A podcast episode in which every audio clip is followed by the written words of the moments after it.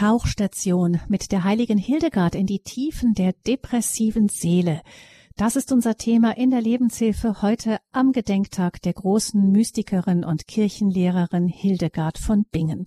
Durch diese Sendung begleitet sie Gabi Fröhlich. Herzlich willkommen. Hildegard war eine erstaunliche Frau. Im Grunde hatte sie parallel zu ihrem normalen Leben beständig Visionen, und zwar von Kindesbeinen an. Bekannt war und ist Hildegard als Theologin und spirituelle Lehrerin, als Heilkundlerin auch. Eine ganze Hildegard Medizin baut auf den naturheilkundlichen Schriften auf, die ihr zugeschrieben werden. Als Künstlerin ist sie bekannt wegen ihrer Kompositionen und ihrer Poesie. Auch als politische Ratgeberin kennt man sie. Wenig bekannt hingegen ist das Wirken Hildegards in dem Feld, das man heute als Psychologie bezeichnet. Tatsächlich sind die psychologischen Ratschläge der heiligen Hildegard erstaunlich modern. Heute schauen wir also, was Hildegard uns über den Umgang mit Depressionen hinterlassen hat. Und unser Gast in dieser Sendung ist Pfarrer Thomas Ballock. Er ist Militärseelsorger und hat über die heilige Hildegard promoviert. Herzlich willkommen, Pfarrer Ballock. Frau Fröhlich, grüßt Sie Gott und Sie auch, liebe Hörer und Hörerinnen von Radio Horeb. Pfarrer Balloch, wie kommt ein Militärseelsorger auf die heilige Hildegard? Das war echt eine schöne Fügung, weil ich hatte einen ganz, ganz schlechten Vortrag, der sehr teuer war, über die heilige Hildegard gehört.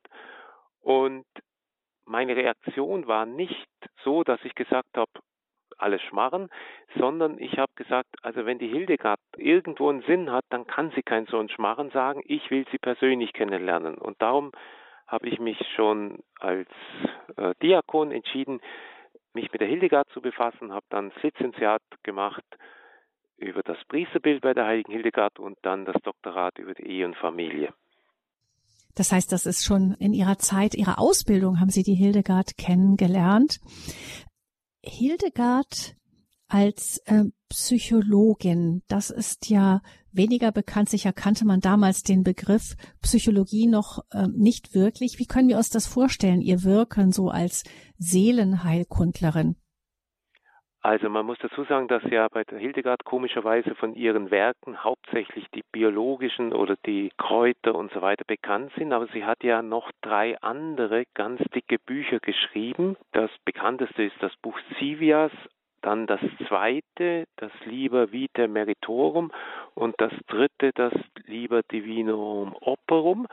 Und ähm, zum Beispiel an diesem zweiten Buch hat sie persönlich fünf Jahre lang geschrieben, auch als relativ reife Frau geschrieben. Ab 60 rum hat sie praktisch dieses Buch geschrieben. Und dann Vielleicht können Sie uns Paraballock ganz kurz dazu den deutschen Namen noch sagen. Nicht jeder kann Latein. Ach so, ja, das ist das Buch der Lebensverdienste. Das wird mhm. in verschiedenen Ausgaben ein bisschen anders genannt, äh, aber Buch der Lebensverdienste meistens, ja. Mhm. Und in diesem Buch der Lebensverdienste lässt Hildegard gleichsam 35 Paare auftreten, gestalten, die reden, die erklären, warum sie so ticken und die sich eigentlich auch selber verteidigen. Und ich habe so den Eindruck, dass Hildegard vor allen Dingen Menschen, die oft sich selber nicht verstehen, die zwar ihre Reaktionen erleben, aber oft sich selber nicht verstehen, dass sie quasi durch diese Personen, die reden, die sind wie so ein Spiegel, dass man sich selber erkennen kann und erkennen kann, ach so, deshalb habe ich mich vielleicht so und so entwickelt. Deshalb reagiere ich vielleicht jetzt so gereizt oder das, da, modern würde man sagen, von dem und dem werde ich gerade angetriggert oder sonst etwas. Und da in diesem zweiten Buch, da ist vor allen Dingen ganz viel Psychologie drin. Das ist ja erstaunlich, ähm, dass das im Mittelalter so auch so moderne Ansätze auch schon gab, eben so in den Menschen reinzuhören und zu gucken, warum ticke ich so. Hildegard lebte ja im Mittelalter. Kannte man, jetzt kommen wir zur Depression, kannte man damals überhaupt schon Depressionen? Ich hatte eher so immer ein bisschen gedacht, das sei so eine moderne Zivilisationskrankheit. Also den Titel Depression habe ich jetzt bei ihr natürlich noch nie gefunden, aber wovon sie immer spricht, von einer großen Traurigkeit im Herzen des Menschen. Und dann darf man nicht vergessen, die älteren Hörer wissen vielleicht dieses Wort noch, diese sogenannte Melancholie. Also ich komme ja aus dem Schwaberländle und da hat es oft geheißen, oh, es hat er seinen melancholischen so ungefähr. Das heißt, äh, dieses Wort Melancholie, das gab es sehr wohl im Mittelalter und da hat man sich sehr viele Gedanken äh, drüber gemacht, über die Melancholie, das kann man übersetzen mit Schwarzgalle. Und damit deute ich auch schon etwas an, dass Hildegard eben auch ganz ähm, konkret diese Schwarzgalle beschrieben hat, ihren Ursprung und so weiter. Und man sagt ja nicht zum Beispiel umsonst, der spuckt Gift und Galle, wenn einer zornig oder sich aufregt und so weiter. Also das kannte das Volk sehr gut und das war sehr schon ein Thema, ja. Die Schwarzgalle taucht auch in der Hildegard Medizin auf. Geht das so ein bisschen ineinander über auch? Das, was man heute auch in der Naturheilkunde immer mehr betont, eben, dass Seele und Körper eine Einheit sind im Grunde? Auf jeden Fall, ja. Das ist ja das Großartige, äh, auch wieder etwas, was mich an Hildegard so begeistert. Sie sieht immer den ganzen Menschen, den leiblichen Körper, dann die Anima, die Seele, aber das dritte dürfen wir oft nicht vergessen, diesen im Deutschen wird es übersetzt mit äh, Geist, aber im Lateinischen steht das Wort Spiritum, was man auch mit Atem oder Hauch äh, nennen kann. Und das Schöne an Hildegard ist, dass sie versucht, den Menschen, der sich ja, wenn wir ehrlich sind, den dreifaltigen Gott äh, kaum vorstellen kann, Oft hatten wir auch als Christen nur Beziehung, was weiß ich, besonders zum Vater oder zu Jesus oder so. Aber dass die drei untereinander eine schöne Beziehung haben. Ich erinnere mich da immer an den Film Die Hütte. Da wird es sehr schön gezeigt, wie quasi dieser rebellierende Mann, der auf Gott sauer ist, quasi erlebt, wie die drei, also die Dreifaltigkeit in dem Film, sich unterhalten, sich freuen, äh, miteinander reden, das kann er also überhaupt nicht verstehen und ich glaube, so geht es vielen Christen. Und Hildegard sagt nun, ihr wollt den dreifaltigen Gott verstehen, ja dann schaut doch zum Beispiel in euch selber hinein. Ihr habt auch drei Elemente, die nicht einfach wie Ziegelsteine nebeneinander sind, sondern eben zusammenwirken sollen, dürfen. Es soll ein Dialog sein zwischen Leib, Seele und Geist. Und das ist die große Stärke von Hildegard, dass sie gleichsam sagt, ihr lieben Christen, ihr versteht Dreifaltigkeit nicht, dann schaut doch mal euch an, ihr als Menschen und schaut doch mal an, was da abgeht, also in euch, und dann werdet ihr verstehen, was innerhalb der Dreifaltigkeit abgeht. Mhm. Der Aspekt, also ich meine, dass Körper und Seele zusammengehen, das ist ja im Konsens jetzt auch vor allem in der Naturheilkunde. Der Geist, der wird oft vergessen heute, oder? Ja. Bei Hildegard kommt der noch ganz anders vor. Absolut. Und jeder betet, äh, oder nicht jeder, Entschuldigung, aber viele beten das Magnificat. Und da ist nämlich interessant, dass Maria in dem ersten Satz sehr wohl unterscheidet, was der, was die Seele tut, Magnificat anima mehr, und dann exultavit spiritus, und mein Geist jubelt auf über Gott. Das sind zwei verschiedene Dinge, die Maria gleich am Anfang nennt. Gucken wir jetzt eben wie das Ganze auch, ähm, also auch die, die Lehre der heiligen Hildegard dann auch da in, zu, wie das sich auf die Depressionen dann auch, ähm, ja, was sie dazu sagt. Sie haben schon gesagt, also Depression in dem Sinne, wie wir es modern heute sagen, äh, kennt sie nicht, den Ausdruck auf jeden Fall mal nicht. Und Sie haben schon gesagt, dass es bei Hildegard ähm, auch oft eben diese Melancholie, diese Traurigkeit der Seele. Das heißt, wir sprechen von einem sehr weiten Feld, nicht nur von einer wirklich krankhaften Depression, sondern eben von einer breiten Palette von Traurigkeit der Seele. Ja, und das vielen Dank für diesen Hinweis, weil ich glaube, das ist jetzt auch für die Hörer ganz wichtig, weil wir ja ganz verschiedene Hörer haben. Der eine hat vielleicht eine vom Arzt bestätigte Depression, ein anderer fühlt ständig Löcher in sich oder fühlt sich immer wieder in Löcher und Traurigkeiten, kennt sich nicht aus, warum. Wir erleben vielleicht in unserer Familie, dass Menschen dann plötzlich unerklärlich traurig und so weiter sind oder nicht keine Lebensfreude mehr haben.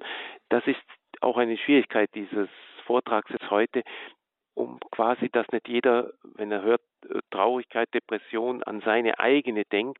Es gibt eine un wahrscheinlich breite Palette und ich hoffe, dass ich wenigstens dem einen oder anderen ein bisschen was mitgeben kann. Und zwar wäre mir wichtig, dass Hildegard glaubt, dass jeder, auch die ganz depressive Seele, einen Handlungsspielraum hat. Also kein Mensch ist hundertprozentig depressiv. Und meine Aufgabe als Mensch, als einzelner Mensch ist genau diesen meinen Handlungsspielraum zu finden.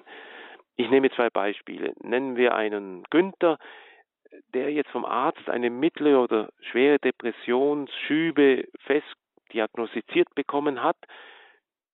Dennoch hat so ein Mensch Handlungsspielraum. Und das spürt er zum Beispiel dann, wenn der Günther eine Person, die ihm extrem wichtig ist, wenn er mit dieser Person Streit hat, dann ist es in ihm viel dunkler, als wenn er zum Beispiel die Hoffnung hat, diese ihm wichtige Person ab und zu treffen zu dürfen. Also mit der Hoffnung auf die Begegnung kann auch Günther, sei es mit seiner mittleren schweren Depression, anders umgehen und hat Handlungsspielraum. Oder nehmen wir eine Frau, nennen wir es einfach mal Hermine. Viele von uns kennen vielleicht aus ihrer nächsten Umgebung, dass Menschen nicht mehr aufhören können, im Internet ständig nochmal irgendwelche Informationen zu holen, weil es ist ja so wichtig, dass wir alles wissen. Und ich glaube, jedenfalls für mich gesprochen, zurzeit ist es wahnsinnig schwer, Nachrichten aufzunehmen. Man muss so viel verarbeiten, kaum hat man die eine Krise hinter sich, da kommt schon das nächste. Und alles nimmt uns so viel Zuversicht weg. Jetzt wenn zum Beispiel diese Hermine, die schwer hat, äh, aufhören zu können, im Internet zu surfen, äh, das innere Feuer des Vertrauens gleich morgens, wenn sie aufsteht und vielleicht gleich mal einen Kaffee trinkt und gleich schon beim Handy äh, sucht und macht und tut und sich mit negativen Schlagzeilen gleichsam füttert, dann ist es schon ein Unterschied. Und den Handlungsspielraum hat selbst die Hermine, wenn sie traurig ist, ob ich zum Beispiel den Tag an beginne mit dem Käffchen und einer halben Stunde negative Schlagzeilen aufzunehmen oder ob ich es mit einem Gebet oder einer schönen Sendung den Tag anfange. Also es bleibt ein Handlungsspielraum. Und dann, glaube ich, darf man eines auch nicht vergessen, es gibt immer mehr Menschen, die sind hochsensibel, begabt, die spüren viel mehr als andere. Jetzt, wenn ich glaube, Hildegard gehört auch zu so einer hochsensiblen Person. Und da muss man dann irgendwie lernen, damit umzugehen.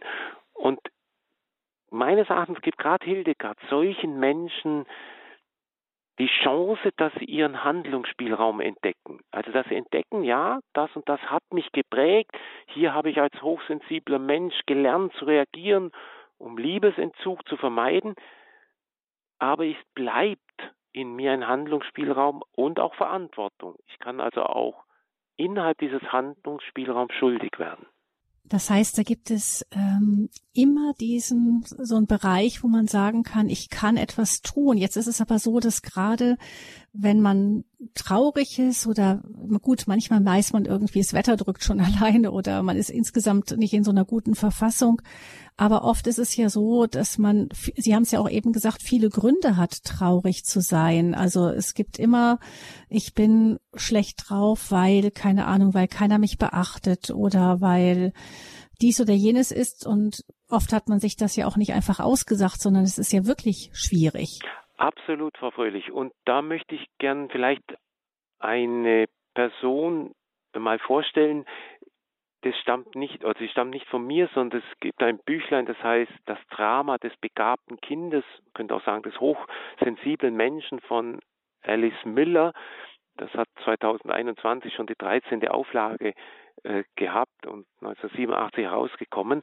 Und sie schreibt zum Beispiel von so einem äh, Frau, sie nennt sie Maya, und schreibt zum Beispiel, wie solche Gefühle entstanden sein können, beziehungsweise vielleicht genauer, warum diese Maya äh, so tickt dann als reife Frau.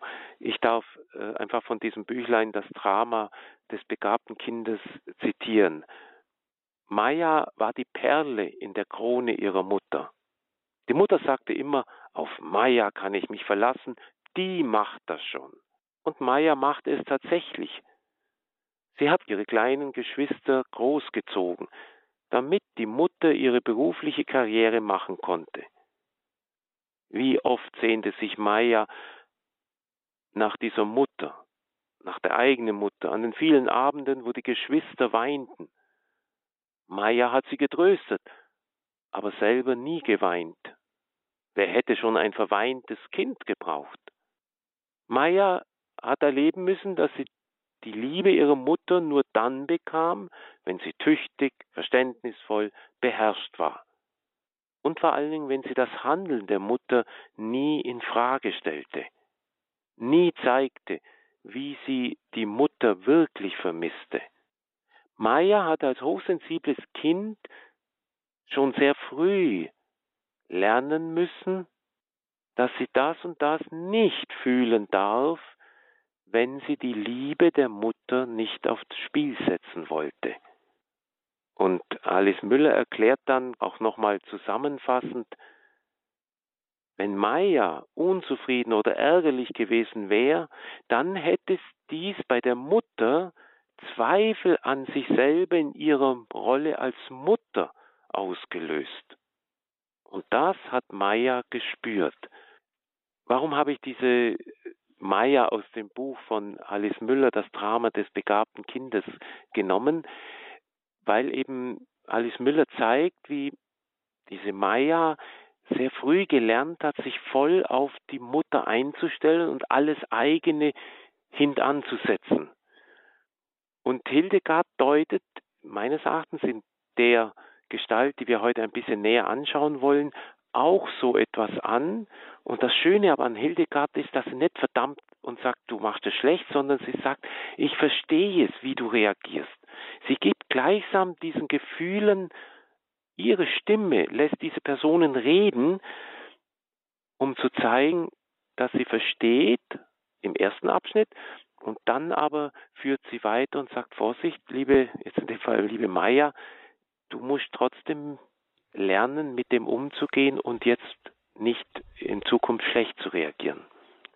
Vielleicht dröseln wir das kurz auf. Da ist also der erste Schritt, erst einmal verstehen, erst einmal zulassen. Ja, erst mal äh, genau. Was ist, mhm. Also ich habe für mich selber äh, so ein bisschen formuliert. Zunächst, ich würde sagen, Hildegard äh, verwendet drei Farben, also Ampel, Grün, Gelb, Rot. Sie sagt praktisch im grünen Bereich, das können wir verstehen, da können wir mitfühlen. Dann im gelben Bereich, es entwickelt sich etwas, aber es ist noch unsicher was, aber es ist schon ein bisschen nicht mehr ganz grün. Und dann gibt es eben diesen roten Bereich, wo gleichsam Hildegard sagt, Vorsicht, Liebes, ehemalige Opfer, hier wirst du zum Täter. Also hier beginnt etwas, was absolut nicht gut ist. Das wäre dann der rote Bereich. Und wenn Sie wollen, können wir dann eben auf diese Person eingehen. Jetzt habe ich etwas natürlich für mhm. nicht so große Hildegard-Fans äh, vorausgesetzt, was nicht klar ist. In diesem Buch, was wir gesagt haben über die Lebensverdienste, lässt sie 35 Personen zu Wort kommen, die eben, wie angedeutet, gleichsam innere Nöte ausformulieren. Mhm. Innerhalb dieser 35 Personen gibt es mindestens fünf, die mit Traurigkeit zu tun haben. Zum Beispiel die Person, die den Namen trägt Hoffnungslosigkeit, im lateinischen Desperatio, Verzweiflung. Dann eine zweite Person, die den Namen unglücklich sein trägt, in Felicitas auf Lateinisch. Eine dritte Person, die zum Beispiel den Namen trägt großer Schmerz um die Entwicklung in dieser Welt. Traurigkeit über diese Welt und so weiter. Also Hildegard lässt mhm. bei diesen 35 Personen sind mehrere dabei, die äh, mit der Traurigkeit, mit der Depression zu tun haben oder mit depressiven Gefühlen, würden wir vielleicht sagen. Das ist das eine und ich würde gern heute eine herausgreifen, die lateinisch contentio heißt. Ich sage jetzt ganz bewusst zunächst mal der lateinische Begriff, zum Beispiel bei in den Übersetzungen, die wir so haben, wird es oft mit Streit und Streitsucht äh, übersetzt, führt meines Erachtens sofort in eine Richtung, naja, Streit und Streitsucht ja, ist auf jeden Fall schon mal schlecht. Ich würde es eher für mich selber so, statt einer direkten Übersetzung sagen, es ist wie ein Esel, dem immer alles aufgeladen worden ist und der jetzt einfach nicht mehr kann und der nun in der Gefahr ist, zum Täter zu werden. Wiederhole nochmal, mhm. als die Kontense würde ich für mich so umschreiben, es ist wie ein Esel, dem alles ständig aufgeladen worden ist und der jetzt, weil er älter geworden ist, nicht mehr kann und der jetzt in der Gefahr ist, zum Täter zu werden. Also dann zu beißen und zu treten vielleicht. Sehr gut, ja, um es kurz zu sagen, genau. Esel. Zu mhm. beißen und zu treten. Und das wäre jetzt dann, jetzt nochmal diese Farben. Zunächst verstehen wir, wenn in dem Zustand, wo ständig alle ihre Lasten auftragen. Darum dieser Vergleich mit der Maya, du machst das Sohn, ja, ich darf nochmal wiederholen, diesen Satz von der Alice Miller. Maya war die Perle in der Krone ihrer Mutter. Die Mutter sagte immer, auf Maya kann ich mich verlassen, die macht das schon. Ja, und das ist jetzt so quasi der grüne Bereich. Wir verstehen, wir fühlen mit, wir merken, da läuft was schief. Dann eben die Weiterentwicklung und dann, wie Sie es gerade so nett gesagt haben, wo dann der rote Bereich kommt, wo die dann anfängt zu beißen und zu kratzen und den anderen zu zeigen, jetzt bin mhm. ich da oder jetzt, äh, jetzt, jetzt zeige ich, ich mal. Genau. Mhm die heilige Hildegard und was sie uns über Depressionen sagt. Das ist unser Thema hier in der Lebenshilfe heute am Gedenktag der heiligen Hildegard von Bingen. Unser Gast in dieser Sendung ist Pfarrer Thomas Ballock. Er hat über die heilige Hildegard promoviert und wir sprechen gleich mit ihm nochmal weiter über die Vorschläge, die Hildegard nun macht, wenn uns die Traurigkeit der Seele beschleicht. Ich denke, Pfarrer Ballock, die, die Traurigkeit oder ähm, äh, die Verzweiflung über das, was in der Welt gerade los ist, die kennen bestimmt so mancher inzwischen. Was sagt die heilige Hildegard dann? Was können wir dann tun? Darum geht's gleich weiter hier in der Lebenshilfe bei Radio Horeb.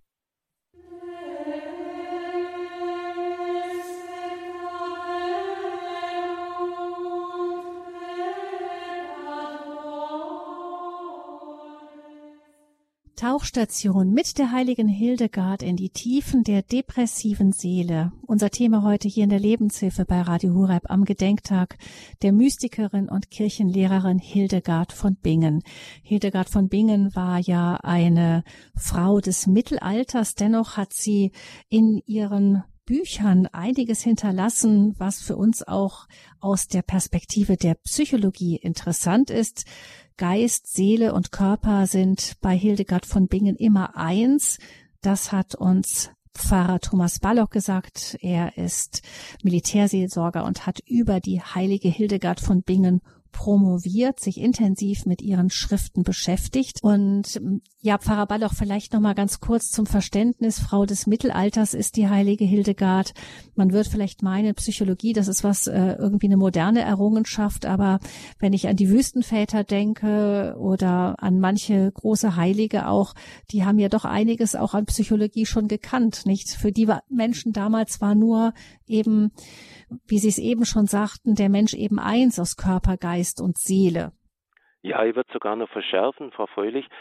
Ich erinnere mich an ein Seminar im Studium, wo interessanterweise moderne Psychologen dabei waren, aber auch, man nannte sie Thomisten, also äh, Leute, die sich auf die Lehre des heiligen Thomas berufen. Und es war interessant, dass die modernen Psychologen mit diesen Thomisten äh, sich oft sehr gut unterhalten konnten, weil also auch der heilige Thomas schon, äh, ich rede jetzt von 1200, schon sehr tief in den Menschen hineingeschaut hat und sich Gedanken gemacht hat, warum tickt der Mensch so, warum sind die Leidenschaften oft so stark, warum gibt es Traurigkeiten und so weiter. Also ich, das würde ich voll bestätigen, dass die im Mittelalter sich auch sehr viele Gedanken gemacht haben.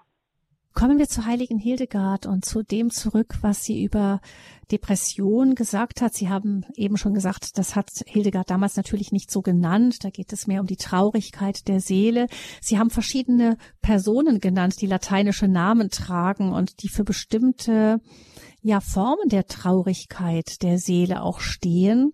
Und Sie haben uns eben schon ähm, angesagt, dass Sie dann auch über eine oder zwei Personen besonders reden möchten. Die genau. Contentio und die Infelicitas. Die Contentio erstmal haben Sie gesagt, das ist so der Esel, erinnere ich mich, der eben dem immer viel aufgepackt wurde und der irgendwann nicht mehr kann und deshalb anfängt, wie wir eben gesagt haben, im Bild auszuschlagen und zu beißen. Das heißt, der dann selber zum Täter wird. Genau. Ich habe also von den 35 Personen, die praktisch gleichsam ihre inneren Gefühle ausdrücken, die gleichsam dem Leser oder jetzt dem Hörer helfen, sich selber zu verstehen, möchte ich gern eine Person herausgreifen, die sogenannte Contentio, die Sie gerade eben mit dem Esel umschrieben haben. Von der Zeit her können wir mir vorstellen, äh, ist es heute ausreichend und möchte anhand dieser Person zeigen, wie Hildegard eben, ich wiederhole mich nochmal, diese drei Farben gleichsam verwendet, grün, gelb, rot grün im Sinne von verstehen, wir können mitfühlen, wir finden das gut, was er auch teilweise sagt. Dann gelb, es entwickelt sich etwas, etwas, wo man spürt, hm, da wird was, aber man ist unsicher was. Und rot, wo er dann wirklich äh, vom Opfer zum Täter geworden ist. Und was bei der Hildegard noch ein bisschen schwierig ist, dass diese Personen, also diese 35 Personen, manchmal auch paarweise auftreten. Also jetzt gerade zum Beispiel in dem Fall die Contentio und die Infelicitas, also die Traurigkeit, die sind äh, hängen irgendwo zusammen. Aber ich glaube, das kann jeder nachvollziehen. Wenn zum Beispiel der ein oder andere von uns traurig ist, dann läuft irgendwas schief, dann gibt es den einen, der muss sofort eine Tafel Schokolade vertilgen und der andere, der will mit dem Essen gar nichts mehr zu tun haben, der schaltet völlig ab und zieht sich völlig zurück. Oder ein anderer hat, beide haben Unrecht gelitten, der eine wird aggressiv und geht drauf los und der andere zieht sich völlig zurück in sein Schneckenhaus und man sieht ihn nicht mehr. Und so ist es, glaube ich, verständlich, dass Hildegard eben für bestimmte Haltungen auch zwei verschiedene Reaktionen, sprich in dem Fall zum Beispiel die Contentio und die Infelicitas, äh, nennt bzw. ausführlich darstellt. Ein Beispiel ist zum Beispiel der Zorn und die Feigheit. Zwei Personen, die beide Unrecht erlitten haben oder großes Unrecht erlitten haben, aber ihre Reaktion eben, das zeigt ja auch schon ein bisschen die Übersetzung, Zorn oder Feigheit, ist ganz verschieden. Der eine geht drauf los, der andere zieht sich völlig zurück. Also die treten zusammen dann auf. Vielleicht können Sie das anhand eines Beispiels nochmal ein bisschen deutlich machen? Dürfte ich zuerst vielleicht auf die Contentio eingehen, weil ich glaube, äh, mhm, äh, dann, äh, genau. Liebe Hörer, um die Contentio zu verstehen, möchte ich Ihnen gerne den Roland vorstellen.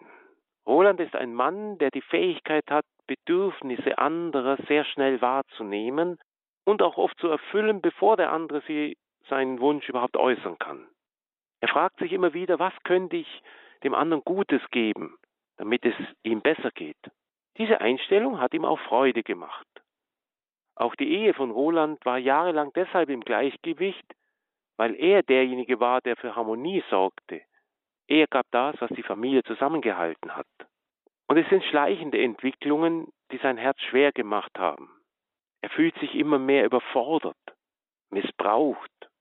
Seine Gedanken schwingen auch Enttäuschung über sich selber mit, über sein Leben. Und eines Tages gesteht er sich ein, ich kann nicht mehr. Das ist jetzt ein Zitat äh, aus dieser Verteidigungsrede der Contentio. Zitat, es ist zu maßlos geworden. Ich kann nicht mehr. Jeder schüttelt seinen Mantel aus an mir und beschwert mich damit. Wie ein Esel, an den Säcke gehängt werden, so laden sie mir ständig alles auf. Zitat Ende lese es vielleicht noch einmal vor. Es ist zu maßlos geworden, ich kann nicht mehr. Jeder schüttelt ständig seinen Mantel an mir aus und beschwert mich damit. Wie ein Esel, an den Säcke gehängt werden, so laden sie mir ständig alles auf. Zitat Ende. In jüngeren Jahren konnte Roland viel aufnehmen, viel zuhören. Er konnte es und hat es auch gerne gemacht. Aber als er älter wurde, kam die Zeit, wo er nicht mehr die seelische Spannkraft hatte. Etwas, das er einmal geschafft hat, geht im Alter nicht mehr. Er fühlt, wie er die nötige Energie für das Verhalten von früher nicht mehr hat, für alle zu sorgen. Gefühle, Stimmen machen sich in ihm breit. Ich bin wertlos, weil ich das, was ich früher leisten konnte, nicht mehr leisten kann. Roland müsste sich selber mehr begreifen, müsste vielleicht auch erkennen, warum er immer so war. Aber es fehlt bei ihm die Rückbesinnung. Wie ist es denn dazu gekommen, dass sie gerade immer ihm den noch größeren Sack aufgeladen hat, haben? Vielleicht hat sich in seiner Ehe auch eine Art Ausbeuterumgebung entwickelt. Gell, du machst das schon. Und nun, da seine Leistung nachlässt, wird er fallen gelassen. Traurigkeit, depressive Gedanken brechen bei ihm aus. Aber die jetzige Depression kommt aus der Überbelastung, die er jahrelang getragen hat, als er körperlich fit war. Und nun, da die Hormone weniger werden, macht man ihm Vorwürfe, weil er nicht mehr so funktioniert. Dann kommen vielleicht andere Gründe hinzu, finanzielle Sorgen, die Schwiegereltern werden krank, Corona-Krise und so weiter. Das war jetzt alles bisher im grünen Bereich. Ich glaube, viele von Ihnen können es nachvollziehen und viele von Ihnen sagen, ja, genau so war es auch bei mir. Und darum habe ich am Anfang der Sendung auch diese Geschichte dieser Maya gesagt. Ich wiederhole nochmal diesen Satz. Maya war die Perle in der Krone ihrer Mutter. Die Mutter sagte immer, auf Maya kann ich mich verlassen, die macht es schon. Jetzt erlebt Roland, dass man ihm immer mehr Vorwürfe macht, warum er zum Beispiel nicht das Fahrrad gleich repariert hat. Die Vorwürfe sind noch eine Verstärkung der Spirale der Depression. Hildegard deutet an, dass diese Person sich sogar körperlich selber verletzt. Wir würden heute sagen, schneidet. Zitat, mit seinen Fingerspitzen verletzt er sich ständig, indem er vor lauter Wut sich wund stößt, wobei das Blut auch über das Gewand spritzt. Und sie verletzt sich gleichsam mit ihrer verdrehten Redensart selber. Zitat Ende. Das ist der erste Teil der Contentio, der grüne Bereich. Hildegard will uns gleichsam sagen, ja, du bist Opfer, du hast keine Kraft mehr. Aber jetzt treten wir in den gelben Bereich ein, denn Hildegard zeigt, wie die Weiterentwicklung im Herzen von Roland geht. Der erste Schritt. Ich erlaube nicht mehr. Ganz harmlos fängt es an. Jeder kennt den Satz, einer trage des anderen Last, aber Roland sagt, warum bin ich immer der eine? Wieder ein Zitat aus dieser Verteidigungsrede der Contentio. Ich werde zurückschlagen, wenn man mich mit Schmerz behandelt. Ja, ich werde mehr Dreck zurückwerfen. Ich werde alle so verletzen, bis ihnen das Herz weh tut. Zitat Ende. Wir spüren schon, hier verändert sich etwas. Gelbe Phase. Ich erlaube nicht mehr, setzte Contentio fort, solange ich noch atme, dass jemand mit seinem ungesunden Willen mich schmerzhaft berührt und verwundet. Ich erlaube es nicht mehr. Und sie fährt fort, ich verbiete in Zukunft allen auf mir wie auf Erde rumzutrampeln. Erde so rumtrampeln, mit mir kann man das ja machen. Mit mir nicht mehr. Ich habe mich beschlossen, nie wieder unterlegen, hilflos zu sein. Ich will den Schmerz der Ohnmacht nicht mehr erleben. Das war der erste Schritt, wo gleichsam diese Contentia beschlossen hat, nein, ich nicht mehr. Und jetzt kommen wir in den roten Bereich. Ein zweiter und dritter Schritt. Ich werde lieber vorher zum Täter, also das Täter habe ich jetzt eingefügt, aber lateinisch heißt, ich werde lieber vorher. Ich bin schneller. Merken Sie etwas? Hier legt die Contentio irgendwann den Schalter um, teilt selber auf, aus, beschließt, der Schnellere zu sein, der Schnellere gewinnt. Das ist der erste Schritt im roten Bereich. Dann folgt ein zweiter Schritt, wieder Zitat, ich werde ihnen mehr zufügen als sie mir, mehr an Gewalttat und Beleidigungen, für alles erlittene Unrecht, für alle Verletzungen.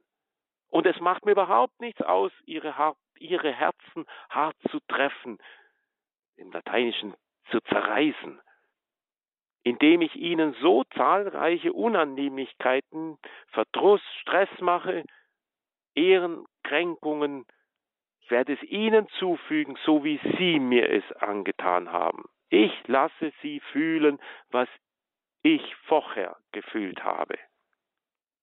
Zitat Ende. Sie zahlt nun mit derselben Münze heim, damit ein für allemal klar ist, dass die ihre Finger von ihr lassen. Das kann im Alltag ganz harmlos sein.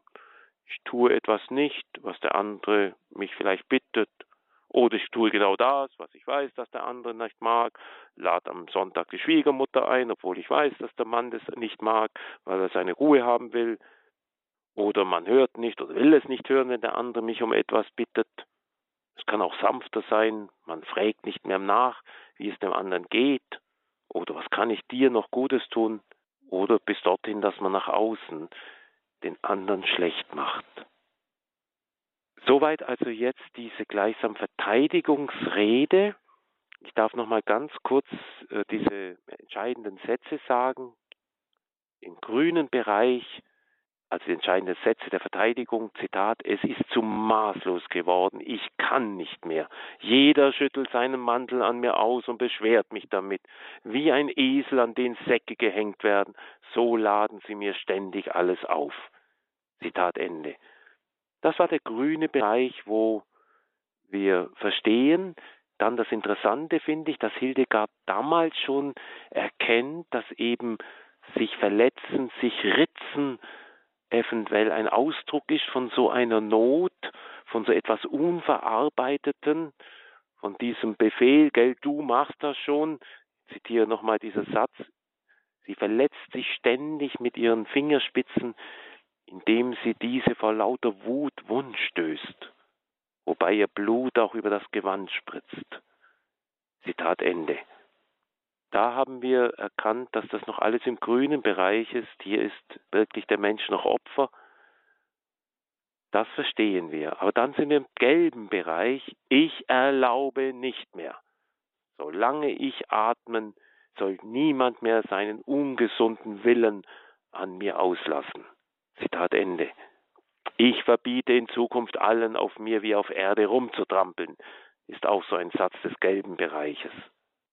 Aber dann kommt der rote Bereich. Zitat, ich werde lieber vorher. Ich bin schneller. Ich werde ihnen mehr zufügen als sie mir. Mehr Stress, mehr Beleidigung, mehr Unannehmlichkeiten und so weiter. Die sollen das fühlen, was ich vorher gefühlt habe.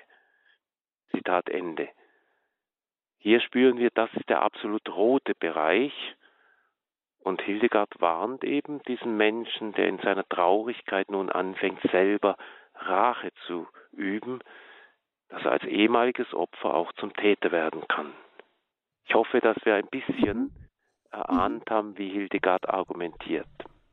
Das heißt, Sie haben eben das, was Hildegard geschrieben hat, auf dieses eine Beispiel, ein fiktives Beispiel Roland übertragen, dass wir sehen können, wie sich das auswirken kann. Genau.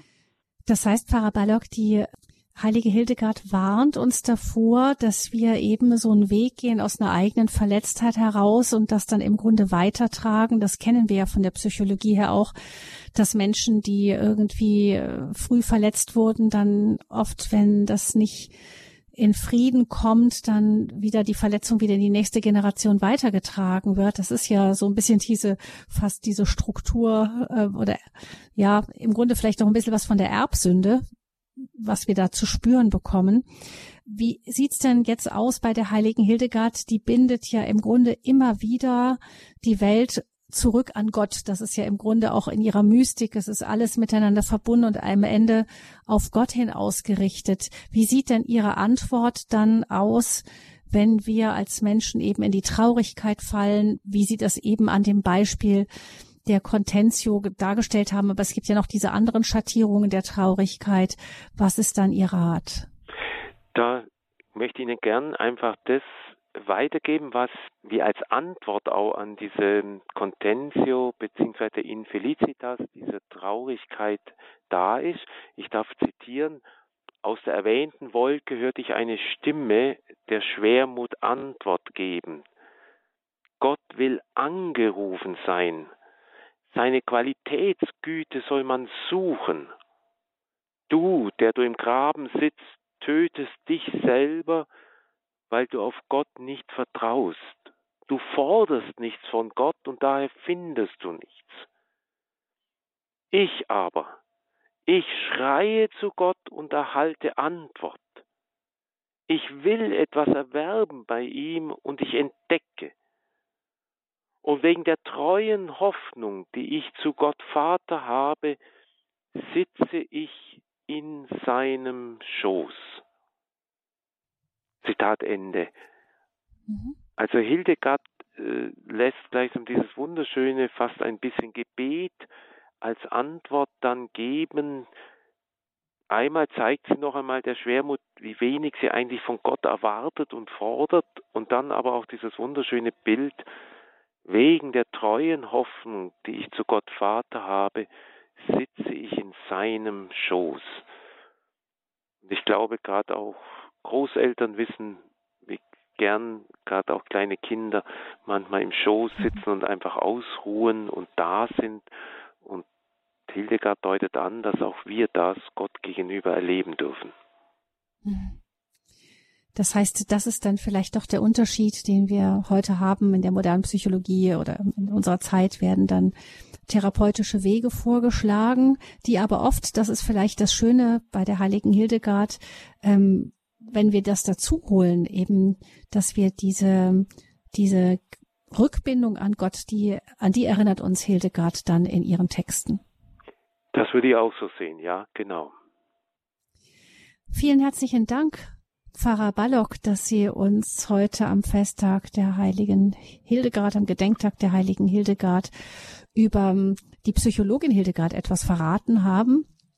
Ähm, das Buch, vielleicht nennen wir das nochmal am Schluss, das ist aber, wenn ich das richtig verstanden habe, ein richtig dickes Buch, das Buch der Lebensverdienste, richtig?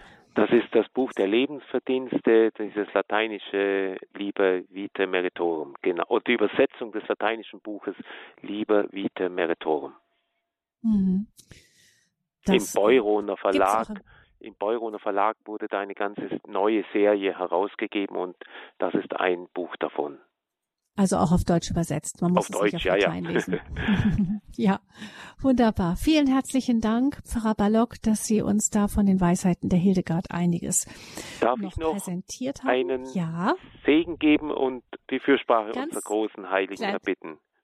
Gern, ganz dank verabschiede ich mich aber auch vorher schon von Ihnen, liebe Hörerinnen und Hörer, und wünsche noch einen gesegneten Tag. Gabi Fröhlich ist mein Name und sehr gerne ein Segen von Pfarrer Ballock am Ende dieser Sendung. Unsere Hilfe ist im Namen des Herrn, der, der Himmel, Himmel und Erde erschaffen hat. Herr, segne du auf die Fürsprache dieser großen Kirchenlehren. Segnet alle Hörer und Hörerinnen. Herr, lass uns wenigstens ab und zu diesen Schoß Gottes erleben. Segne auch besonders den Traurigkeit leben, aber auch all jene, die vielleicht wissen, dass ihre Angehörigen oder ihre Kinder diese traurigen Täler leben müssen. So segne euch er, der dreifaltige Gott, der Vater in seiner Allmacht, der Sohn in seiner Weisheit und der Heilige Geist in seiner Kraft. Amen. Amen. Gelobt sei Jesus Christus. In Ewigkeit. Amen.